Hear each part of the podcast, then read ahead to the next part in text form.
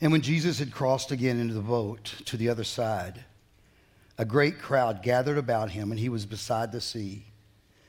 Then came one of the rulers of the synagogue, Jairus by name. And seeing him, he fell at his feet and implored him earnestly, saying, My little daughter is at a point of death. Come and lay your hands on her so that she may be made well and live. And he went with him.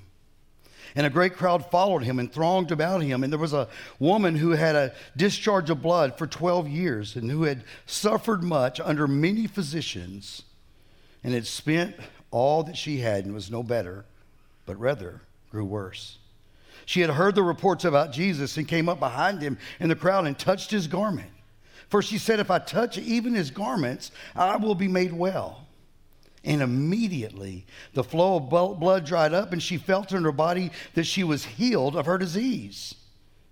And Jesus, perceiving in himself that power had gone out from him, immediately turned about in the crowd and said, Who touched my garments?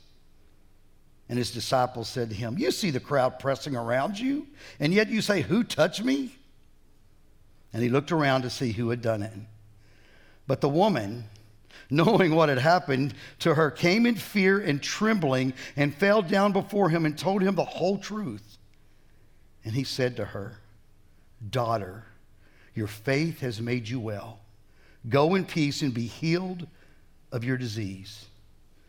While he was speaking, there came from the ruler's house some who said, Your daughter is dead. Why trouble the teacher any further? But overhearing what they said, Jesus said to the ruler of the synagogue, Do not fear, only believe. I forgot to do that, didn't I? Nope. Y'all did that? Y'all changed it for me? Do not fear, only my bad. See, this all brand new to me. Help a brother out. 37. And he allowed no one to follow him except Peter and James and John, the brother of James. They came to the house of the ruler of the synagogue. And Jesus saw a commotion, people weeping and wailing loudly. And when he had entered, he said to them, Why are you making a commotion and weeping? The child is not dead, but sleeping. And they laughed at him.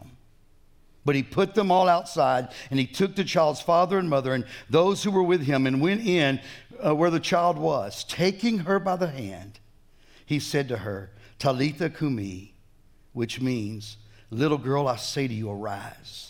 And immediately the girl got up and began walking, for she was 12 years of age, and they were immediately overcome with amazement. And he strictly charged them that no one should know this. And he told them to give her something to eat. You may be seated. So, we're going to do this a little different today, just to yourself and the Lord. Just pray these things out. Prepare your heart and prepare us for worship. And so I'll just give you a few uh, seconds to do that, and then I'll, I'll pray to get us started.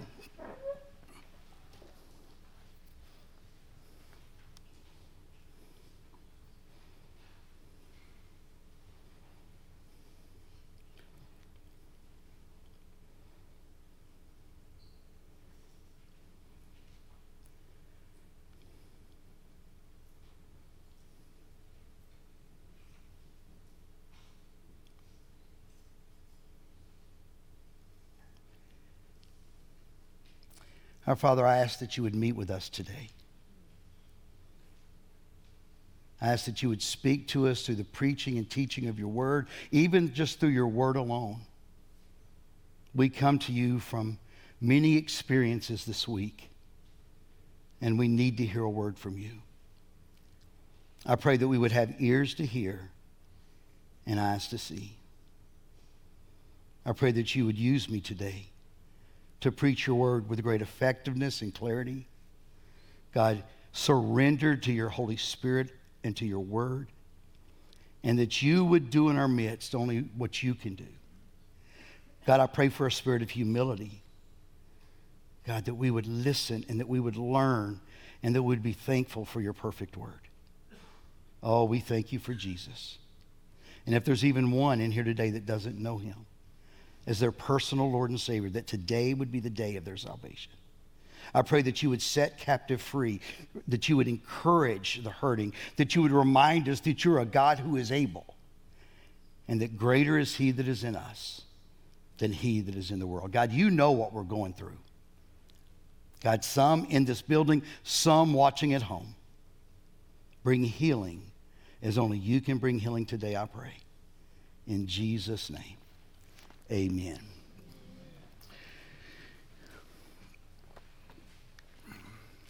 So today I'm going to talk to you from this passage, reminding you that even imperfect faith moves people to action. You see, I think too often that we think God doesn't move or that God does move because of us, because of the level or the strength or the ability of the, of the, to have the faith that we have. And that's just not true. The, the reason that God moves when we put our faith in Him is because He's God.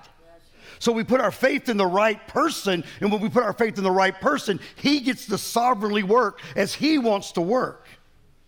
And so, what we're going to see today we're going to see one come to him for themselves, just hurting and heartbroken, have gone through some things for a long time.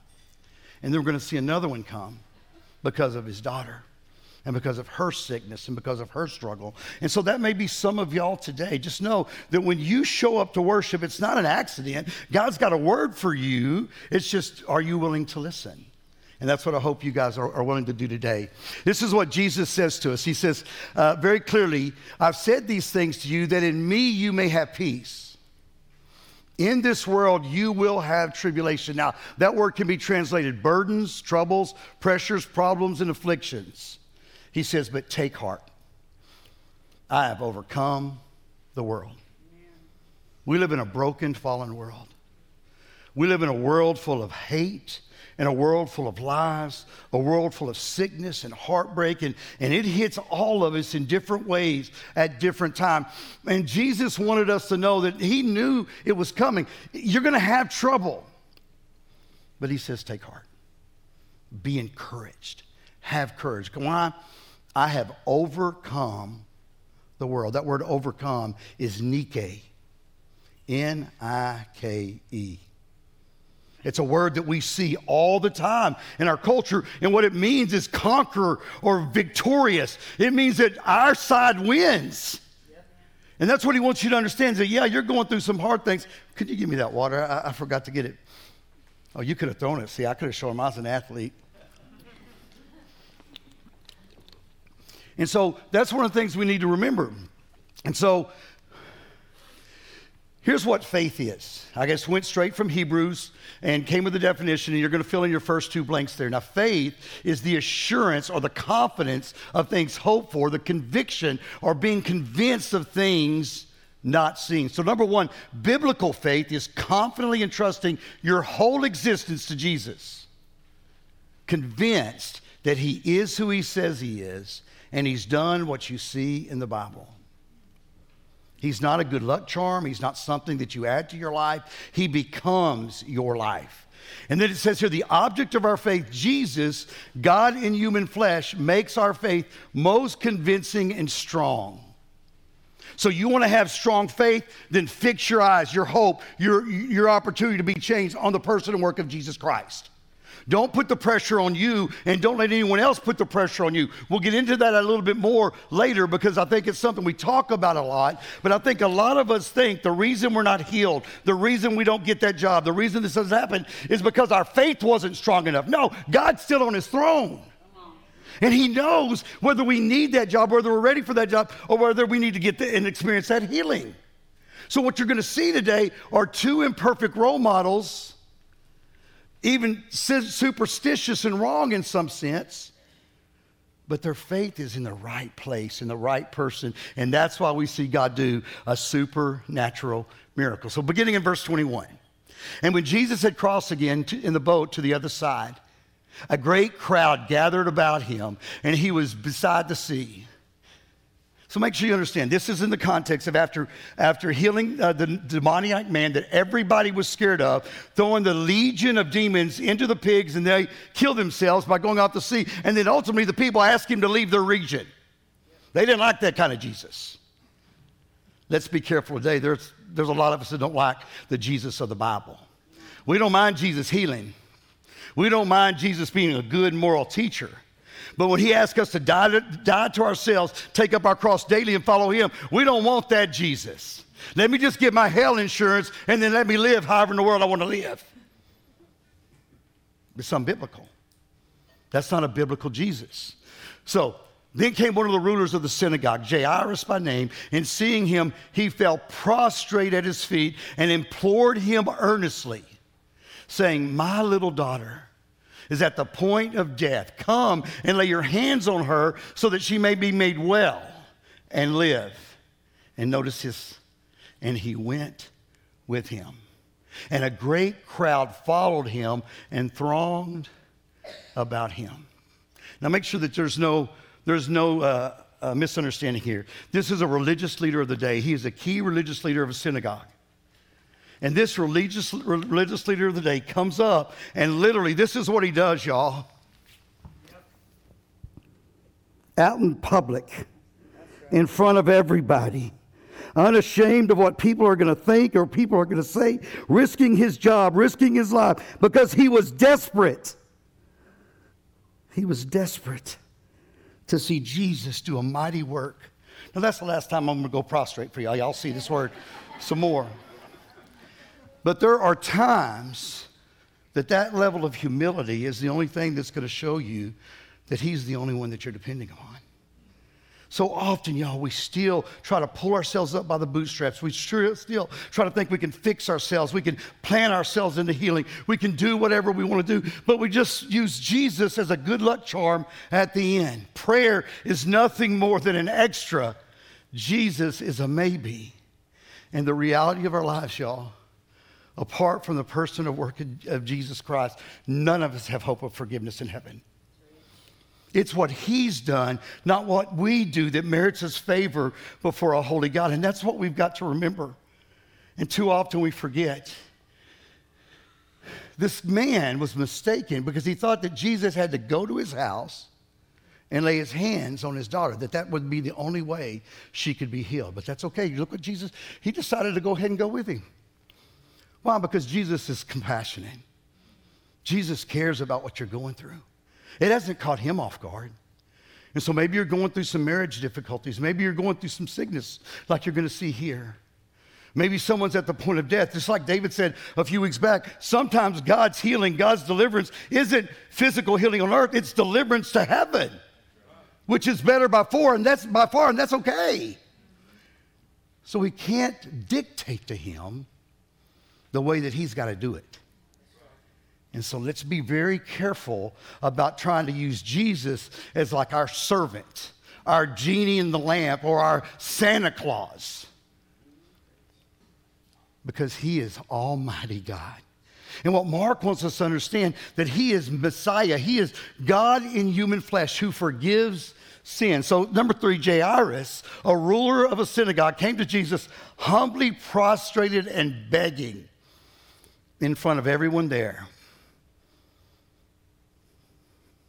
When's the last time you, in tears, asked people to pray for you because you had nowhere else to turn?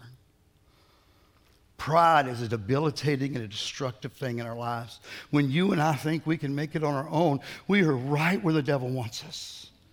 We need one another.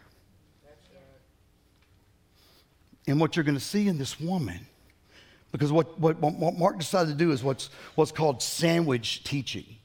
He starts off with Jairus. He's going to talk, he's going to share the woman's story, and then he's going to come back to Jairus because he wants to have great impact on what's going on here. And there was a woman who had a discharge of blood for 12 years. I can't even imagine. I can't even imagine uh, at how unhealthy she is. I can't even imagine how difficult this was. Because look, at, look what's happening. It says here, and who had suffered much under many physicians and had spent all that she had and was no better,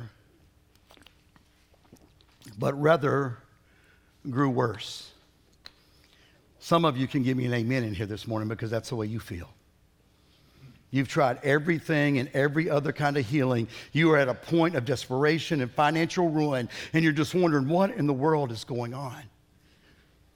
It says here, she had heard the reports about Jesus, and came up behind him in the crowd and touched his garment. For she said, If I touch even his garment, I will be made well. You see, her faith moved her to risk everything to touch Jesus. And we're going to see here that even her imperfect faith makes a difference. She didn't have to touch his garment, his garment had no power. He had power. He had power. And this woman was breaking the law. She was risking her life because if she would have touched anybody, because here's what happened when you were unclean in this time, you had to give everybody full notice. You were walking down the street unclean, unclean, unclean because you didn't want anybody else to be impacted by, by whatever it was that you had that you made you unclean in, in the law. So she was breaking every one of those laws. Why? But she was desperate. She was destitute. And that thing just went crazy. That's what, I'll be honest with you, that's why I put a, a, a stool up here because I get a little excited sometimes. Um, she was desperate. She was destitute. She was as good as dead, but she didn't care. She had nowhere else to turn. I, I mean, like literally, she's probably thinking, listen, if I get caught, I, I just soon die. So I'm willing to risk everything. And she, she came and she touched his garment. So, so she was made well.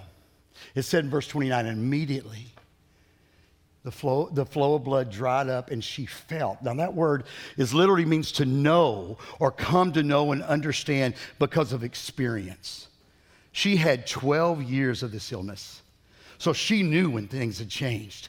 She knew something was different that she hadn't experienced in 12 years. She knew something great happened. And so, even though, and I just put up here, uh, duh, I mean, I think sometimes people think people don't know when God has shown up and done some things. But after you've been through 12 years of suffering like this, you've tried everything hope, like a hope, hope, like a hope, hope, like a hope. So she's at a point in her life, the only hope she has is Jesus. If, if Jesus can't do it, because I've heard the stories that he can, then I'm gone. And so this right faith led to the results that she had humbly, humbly sought after superstitiously, superstitiously thought, as the culture that they thought, let me just touch, touch his garments and I'm going to be okay. She was leaving knowing that she was healed.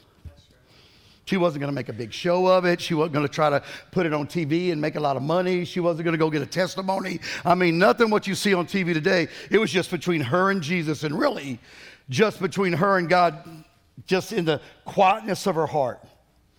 Then, look what happens. And Jesus, perceiving, that word means to fully know and understand in himself that power had gone out from him, immediately turned about in the crowd and said, Who touched my garments? The fact that he knew the difference between the touch of faith and the touch of the crowd is amazing. That he is so sensitive to the people. I mean, there's a crowd thronging about him. People just there to see a show. People just there to see what in person what they've heard about. Maybe in the Jerusalem Times or something. They heard all these stories. And what's so beautiful that, yeah, the woman knew she was healed. Jesus knew too. I mean, I can't even imagine. He just stopped. Who touched me?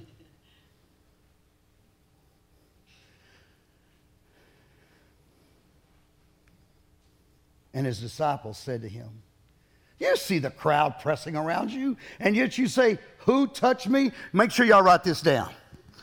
When Jesus speaks, we need to zip it. Listen and learn, not disrespectfully argue with him. His disciples, y'all.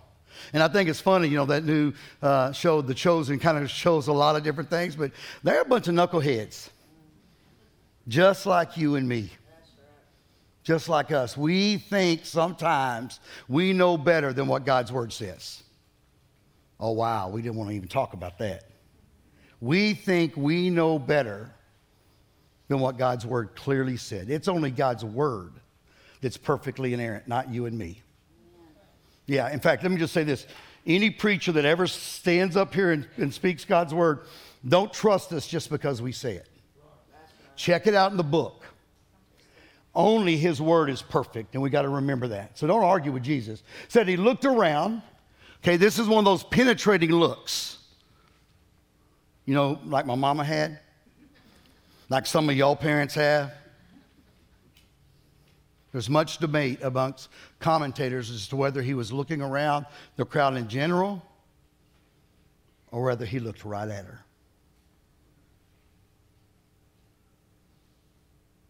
Penetrating look. Like literally, man, I confessed every sin whenever my mama would look at me. And that's what he was doing. He was looking. You see, I think too often, especially in the American culture, we try to act like faith is just private. If your private faith ain't willing to go public, you may not have faith at all. I think we are ashamed of him. We're afraid to stand up for him. We're, we're afraid to stick up for him at work. We're afraid to stick up for him in the marketplace. That's why I love working with the Fellowship of Christian Athletes. Coaches and athletes have more influence than you even want to admit sometimes. And whenever they talk about Jesus, people listen. How about you? When you talk about Jesus, do people listen? Or do you ever even talk about him? Is there enough evidence in your life to convict you of being a follower of Jesus? Because he says, if you deny me before men, I'm going to deny you before my Father in heaven. It says here, he didn't even acknowledge their foolish disrespect. But when Jesus speaks, it's not your feelings, it's not your faith, it's not your experiences, it's not teachings of man outside God's word that matter most. It's Jesus. And the reason that we want an authority outside of ourselves, the reason that we put our hope and we teach verse by verse here is because this is the only thing you can always trust. Listen, I can't even always trust myself. My emotions can get in the way. My intellect can get in the way. And so I need something objective and true outside of me to make sure that I'm staying close to Him. Why? Because He's the only one that saves souls and changes lives and sets the captive free. I got to point y'all to Him, never to me. And that's where we all need to get. That's where we all need to be. But, this is beautiful. So, but contrasting the attitude of the disciples, the woman knowing and experiencing is what that word means what had happened to her, came in fear and trembling and fell down, again, prostrate. I ain't doing it again, but that's what she did, before him and told him the whole truth. Verse number six the woman's private devotion and imperfect faith became a public witness to the power and the grace of God. Like people are blown away when we just tell them what God's done and they want to hear more, and then they'll tell their friends, and their friends will start coming over. And whenever you start giving Him glory, and when you start making sure that He is the one that, that, that, that people need instead of you, people take notice. But here's where she was humbly, gratefully, and unashamedly. She fell on her face at the feet of Jesus. We're afraid down, to walk down an aisle today. We're afraid to pray in front of people at the altar. My boy asked us what our favorite college is, our favorite team. Psh, you can't shut us up. Some of us will talk more about the weather than we talk about Jesus.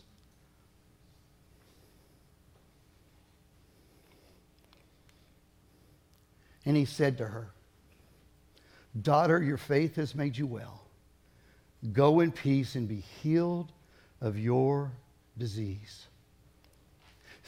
No longer is this woman diseased, desperate, and destitute, and as good as dead. She is now a daughter of God. Ha! Yes, the greatest miracle in this story is that she is now in the family of God. We want to focus on the physical, which just affects what? 70 odd years that we have on life. How about being a part of the family for eternity? Come on. I ain't the only one that ought to be shouting here. So it's pretty, pretty exciting. But notice that it was her imperfect faith that caused her to risk everything to get to Jesus for healing. She got a new family, the greatest miracle here. What has your faith cost you? Some of y'all were like me. I got, uh, I got rewarded for getting baptized when I was a kid. They gave us rainbow snow cones. I got me two of them babies. My faith never cost me anything until I was an adult. Started reading my Bible, started teaching Sunday school, and then, like, I lost my church because they, they said, You care too much what the Bible says. We found another church, and as Michelle and I continued to grow, we lost our family. Our family loved the kind of Christianity we had before, where we partied with them, where we acted a fool just like they did. But once God radically saved our lives, they didn't like us no more. What does your faith cost you? Because at the end of the day, you're not going to answer to them at judgment. You're going to answer to Jesus. What have you done with Jesus Christ? Have you trusted in him as your sin bearing, wrath removing Savior? Are you unashamed? Are you humble in your faith? Are you recognizing that you got it going on because you got Jesus? And he's the one that you want to you want to exclaim. Now, this question what about Jairus? Can you imagine? His daughter was sick. I mean, like at the point of death, is what it said earlier. And so he had to stop and see all this going on and see what Jesus did in this what was supposed to be a private healing that became an opportunity for public worship. That's why you need to tell people what God's doing in your life. Because you're the only person they're going to listen to. And we're, we're God's plan A, plan B, C, D, to share the gospel with the world. You and me, the people we influence, the people we work with, the people we play with, the people that we teach, the people that we live with. We're God's plan. And, and can I tell you, I, as short a time as Michelle and I have been here, you are some amazing people. I know why they like you. I know why they want to hang out with you. But what they need to know is the reason you are the way you are is because of your love for Jesus Christ who first loved you. What about Jairus? While he was still speaking, there came from the ruler's house some who had said, Your daughter is dead. Why trouble the teacher any further? But overhearing what they said, Jesus said to the ruler of the synagogue, Do not fear, only believe. Nothing wrong with what these men are doing. They're just trying to be proper. Jairus ought to be there grieving with his family and his friends. Um, she's dead. It's too late for a healing. So they're just trying to be proper. But Jesus told Jairus not to fear, but to believe. Yeah, miracles aren't proper. And when God shows up and shows out, it's not something that you can explain, humanly speaking. But He is still on His throne. He, he is still able to do the impossible. And when He chooses not to, we still choose, choose to trust Him. We choose to trust Him. And so it's a beautiful thing. It says, it says, um, and he allowed no one to follow him except Peter, James, and John, the brothers. He didn't even let all the disciples follow him. Probably the ones that made the comment were most indignant about it. Who touched you? No one except his inner circle got to follow him. They came to the house of the ruler of the synagogue, and Jesus saw a commotion. People weeping and wailing loudly. And when he had entered, he said to them, Why are you making a commotion and weeping? The child is not dead, but sleeping. The second opportunity people get just to be quiet, to not be disrespectful. So when Jesus is speaking, when you see it in God's word, be careful about disregarding it. Be very careful about rewriting scripture to fit your belief system. I heard it said a long time ago if God said it, uh, I believe it, that settles it. Well, no, that's not a good way to say it. If God believes it, okay, if God said it, that settles it. It don't matter what you believe or not. But what's happened today is that even if we reject this prosperity, word, faith gospel, This name it, claim it, blab it, grab it. I get to tell God what to do. He is a puppet under my strings. The problem with that is, is we honestly think we know better. And what we do is we make our experiences or our favorite teacher's approach as the only way that it can be done. And what I'm concerned about is this idea of having spiritual witchcraft. There's a certain way you got to say it. There's a certain way you got to do it. If you don't pray this prayer, if you don't have enough faith, if you don't give enough money, then you're never going to experience God. No. Only the Bible is always perfect and inerrant. Be careful. Another thing I hear often today is you don't have to go to church to be a Christian. You don't. But if you don't want to, that's a big problem. Probably evidence that you're not a Christian. Oh, I know. Now, I'm not getting a lot of amens today. I, I, I, need to go back. I, I just, I hit, oh, there it is. There's that back button. Okay, here we go. And they laughed at him. That word laugh means to mockingly laugh. Like they were making fun of him. How stupid can you be to think that? these professional mourners and true mourners that, that in the culture you had to have at least two paid mourners to mourn the death of a loved one they were there and y'all it was a loudness and there was some noise like nothing that you've heard before that group of people mocked jesus by, based upon what he said jesus knew that she was dead Everybody knew that she was dead, but what Jesus knew that they didn't know is that she was going to come back to life. So when he said that, he wasn't lying. He just said, well, just a little temporary thing going on. She's asleep. And they oftentimes in scripture, dead, the, the term sleep is used for death. Okay? But he put them all outside and took the child's father and mother and those who were with him and went in there where the child was. Notice that he kicked everybody else out of the house. Well, that ain't no nice, sweet Jesus. Well, he, he came to please the Father, not, not you and me. Taking her, it's so beautiful.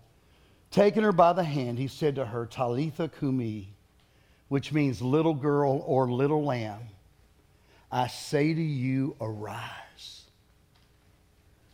Now, Talitha Kumi, it's not a magic word that you have to say to bring people back from the dead. It means, little girl, I say to you, arise. Just a term of endearment, something that the parents have probably said to her before.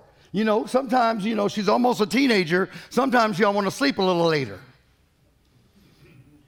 And so these parents, and so Jesus just very gently said this to her. And immediately the girl got up and began walking, for she was 12 years of age. And they were immediately overcome with amazement. Now, literally, that word means their minds were blown. I bet. Could you imagine? Like, she, she was dead. And she ain't dead no more. The woman had an issue of blood for 12 years. She was healed. That's the power of putting your faith in Jesus, not your faith in your faith. Your faith in Jesus.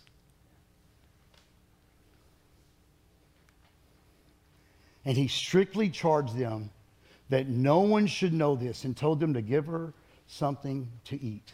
Now, this is crazy to a lot of people. Why are you not telling everybody? Why are you not going out and make it public? And well, first of all, he told them, don't tell anyone what happened here. Why? It's what's called in Scripture the messianic secret. This is not the only time that you see it here because people were not ready yet. You get the word out at um, this point in his ministry, telling people that he is right, that people are, are being resuscitated to life, they will begin to chase that instead of chase Jesus. And too often we want to chase the miracle instead of chase Jesus. So he wanted to make sure that they understood in his first advent, he came as a suffering servant, not as a conquering king. And throughout, throughout the Gospels, you see they're always ready to fight. But this first advent was a spiritual advent. His first ad- advent, he came as the suffering servant. Why? He wanted to die on the cross, just as the Father desired, and he, as part of the Godhead, desired. He submitted to it so that men and women, boys and girls, could get beyond the religion of the day and come into a personal faith relationship with Jesus Christ.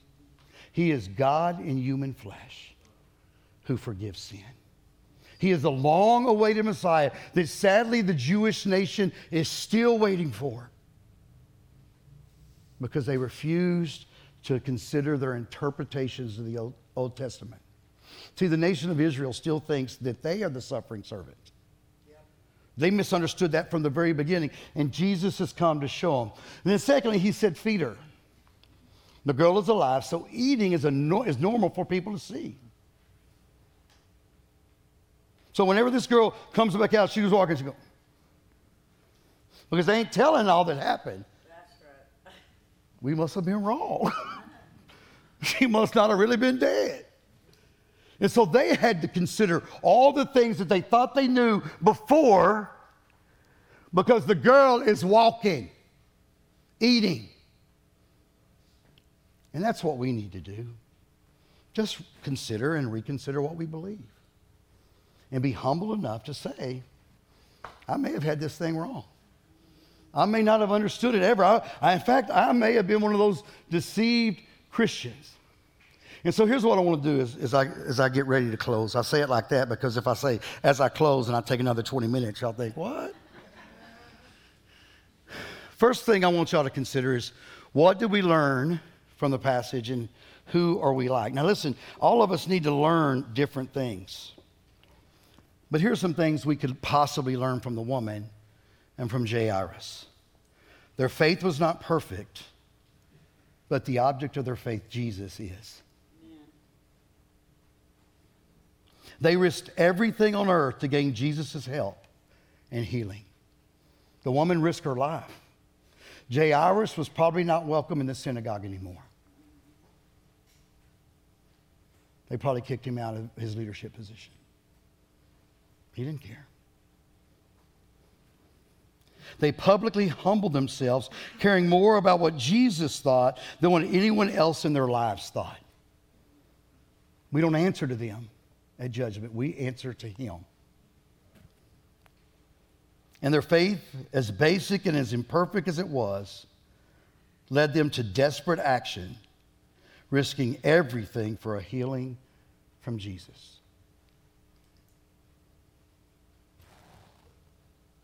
So, where did you see yourself most like in this crowd? Are you here this morning just a part of the crowd looking for a show because someone made you come to church?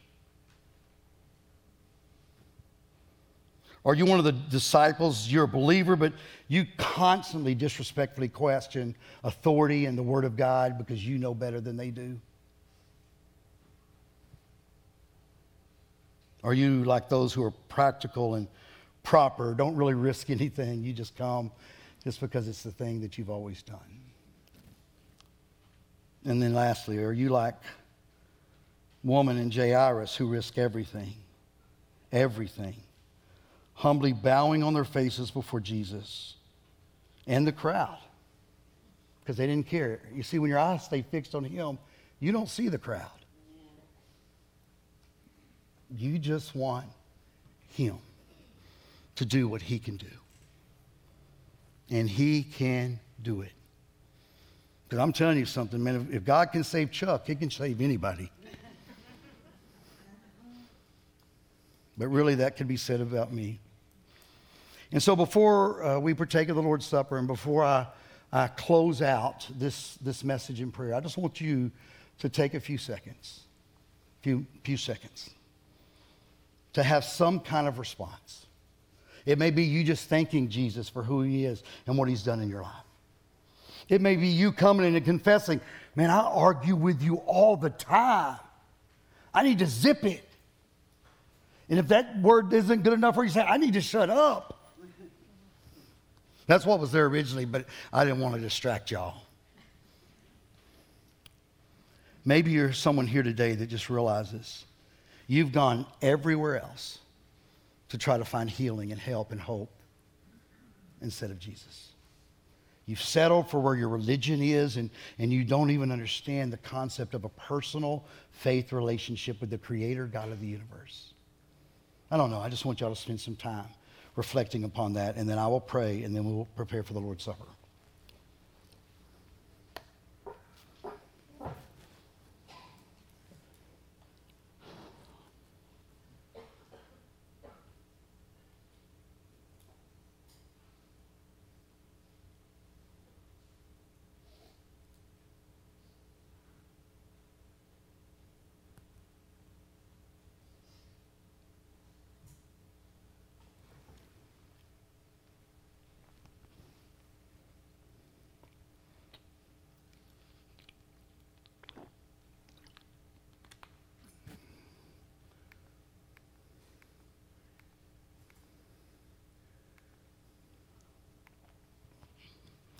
Father, we, uh, for some of us, have two new role models of faith.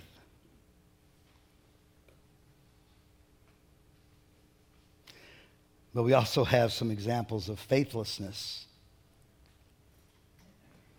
And God, I know there's no one here today that that's who we want to be. But we're in a world that hates your guts. And there are so many voices out there speaking against your word. That even though we haven't been captured hook, line, and sinker, sinker, we've been influenced by this bad teaching, by these, these wicked attitudes and habits. Let today be the day of freedom from captivity, of renewed submission and surrender to you, a revival and awakening like we've never seen before. Even as we get ready for the Lord's Supper, God, let it remind us afresh that you hung on the cross, that you shed your blood, that you were buried and that you rose from the dead, so that those of us who believe would truly come to know you and of your unfailing love. Do a work in here today because all of us just simply need you. And so I pray that you would meet with us and that we would boldly and humbly and unashamedly tell someone today of the work that you did through us this morning. We thank you for your word that is so perfect and clear. And I pray for a spirit of humility for us all. Help us respond as you want us to, I ask. In Jesus' name. Amen. If you would, just go ahead and come now and get your uh, uh, cups.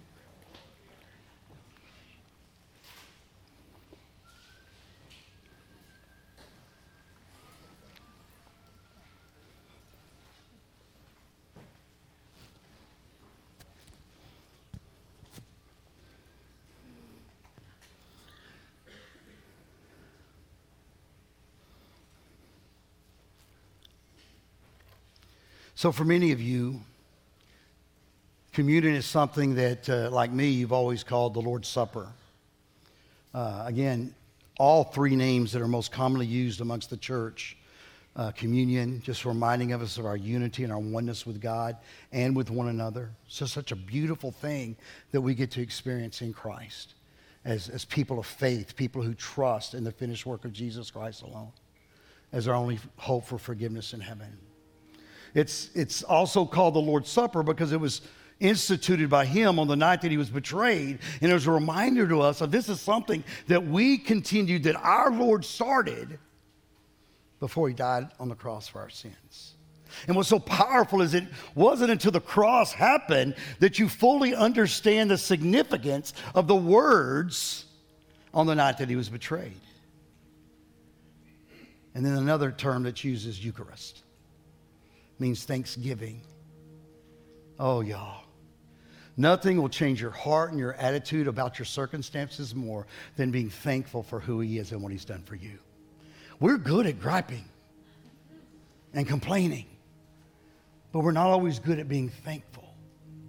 And so this becomes an opportunity for us to do this. And so, in the same way, oh, wait, sorry. Oh, I got it in my hand.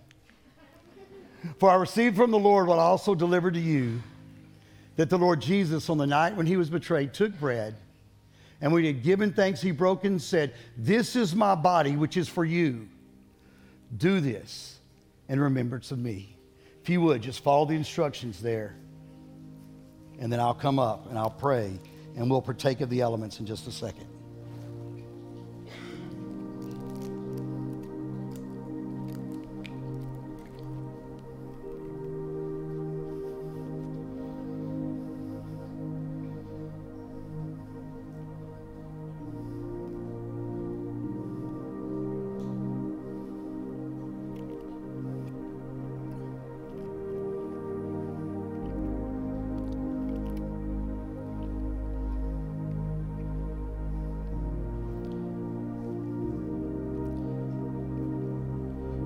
With me. Thank you, Jesus, for your unfailing love. That you did for me what I can't do for myself. Your body hung on the cross to bear my sin, not just the sins of the world, but my sin. Thank you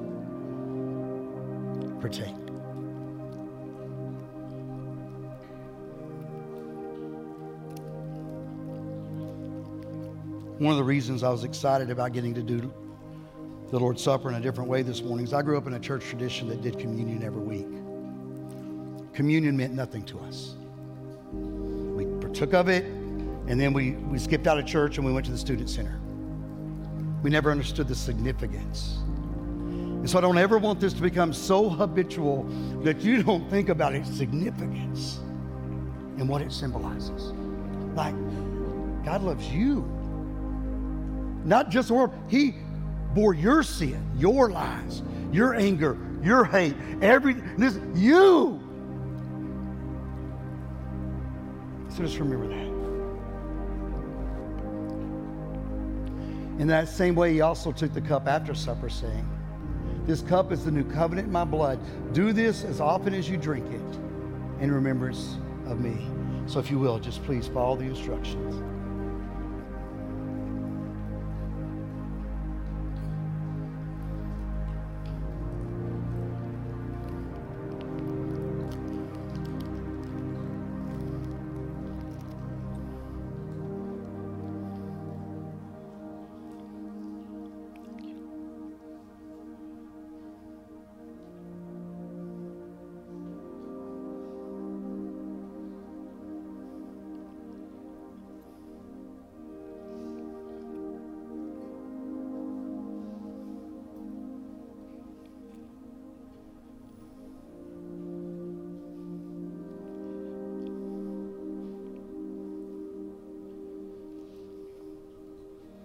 Pray with me? Father, thank you for your love, for shedding your blood to pay for my sin. All, all wrath I deserve, all shame I deserve, has been taken away completely because of my beautiful Savior and my Lord Jesus. Amen. Take and drink.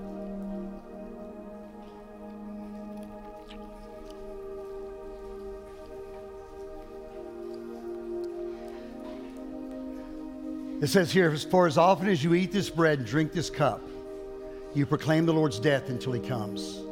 So I want you to know as we partake of the elements of the Lord's Supper, we preach, remembering his sinless life and cruel death for us. We also remember our own gratitude for the salvation we enjoy because of his body and blood. Now, listen to me, y'all. We are his plan to reach the lost with the gospel. So think about it, even right now. Who in your life needs you to show them Jesus? Think about friends. Think about family members. If you've never been mockingly laughed at by a family member, praise the Lord for you. But man, I have, and it hurts. But He's worth it. So what, what we've done this year, we're doing we're doing our reach out for uh, Resurrection Sunday that we're going to celebrate soon. We've done it different because of this right here. So whoever it is in your life that you need to show Jesus, we, we've produced these invitation cards. Okay? that we want them to know that we want them to come and be a part of this. Now, some of you have four, five, six people that you've been praying about for years. Literally, take a step of faith, go public about Jesus, and invite them to come worship with us either on Good Friday or that Sunday. Why? Because they respect you. They already will talk to you. And so don't be ashamed. And so, so back in the back, uh, in the resource room, and also on the, the counters as you exit, please Take as many as you want, but can I tell you, please use them and then begin to pray for them. God, please burden their hearts to come to know you. God, please have them show up. God, let me be an example before them. I don't know why God chose to do it the way He chose to do it, but we're His plan. We're to make disciples of all nations. We are. And so let's just invite people wonderful little cards. Very quickly says, uh, "We'll save you a seat," and then it gives talks about from death to life, and that there's an empty tomb. Okay. So the men are finishing up. Dias. If those women who are going this next weekend would come uh, right now, we'd love to pray over you as well. The elders would really want to make sure that uh, you recognize that we support and we affirm what God's doing, and we just want we want to bless you and see God bless you as well. Now, if there's anybody that's coming up here that you want to pray over or you just want to raise your hand towards you, feel free to come on up now and lay hands upon them. When you lay hands on someone, what you're saying is man, I support this, I recognize this, and I want to see God do what you want to see God do. So feel free to come or just raise your hand up here uh, as, as they prepare to go to Tres Dias.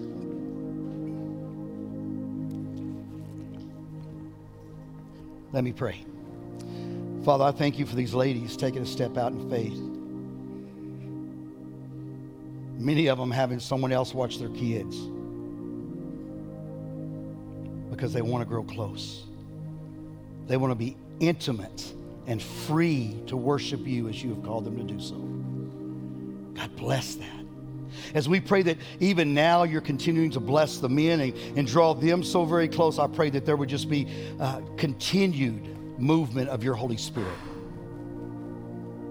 God, I pray that they would become less so that you can become more.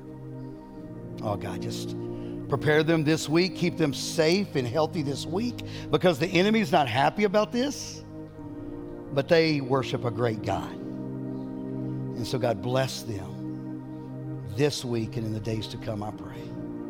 In Jesus' name, amen. Amen. Thank y'all so much.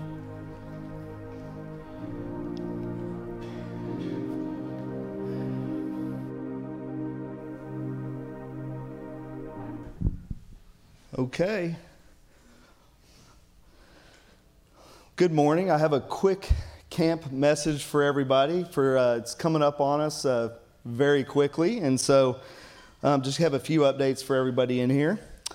So uh, we're going again to Piney Woods Camp, which is in Woodlake, Texas. Um, same same place we've been going for the past few years. So we're incredibly excited about that. It's uh, in the Piney Woods, just north of the Houston area. Um, so preteen camp is June 21st through the 24th, and the cost is 275.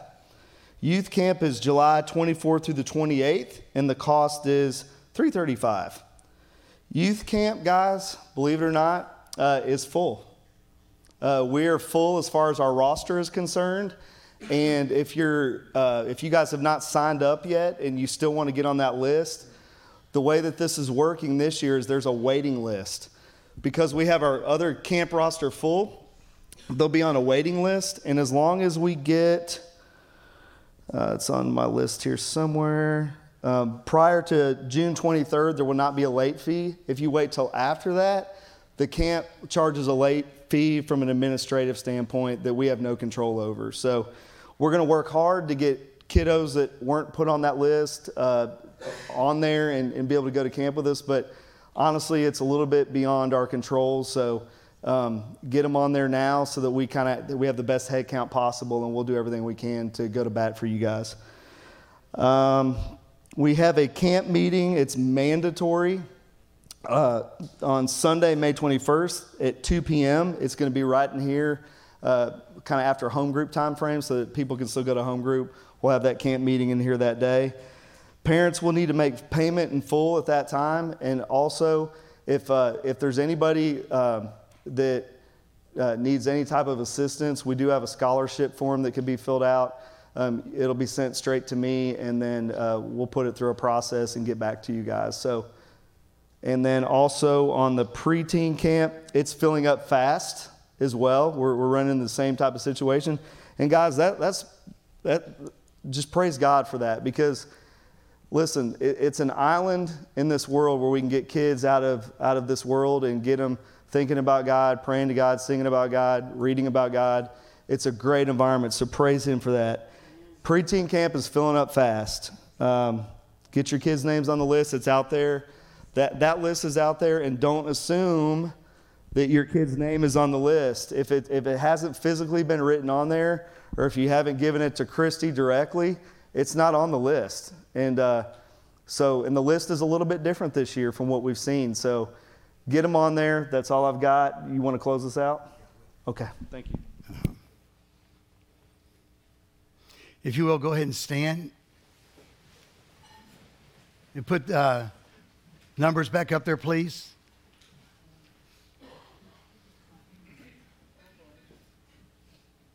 No, no, it's the very end slide. There it is. So I I wanted to use the Living Bible because I wanted to make sure, I think, again, so much of what we do, we do the same way all the time that we don't even have to think about it. And so this, this is, is, uh, is my prayer blessing over you. May the Lord bless you and protect you. May the Lord's face radiate with joy because of you. May he be gracious to you, show you his favor, and give you his peace. Now, some of y'all made a decision today and y'all need to talk to me about it. Just come on. I'll stand up here for a while. I'll be willing to pray over you, whatever you need. But for the rest of you, God bless you as you go. Thank you for being here today.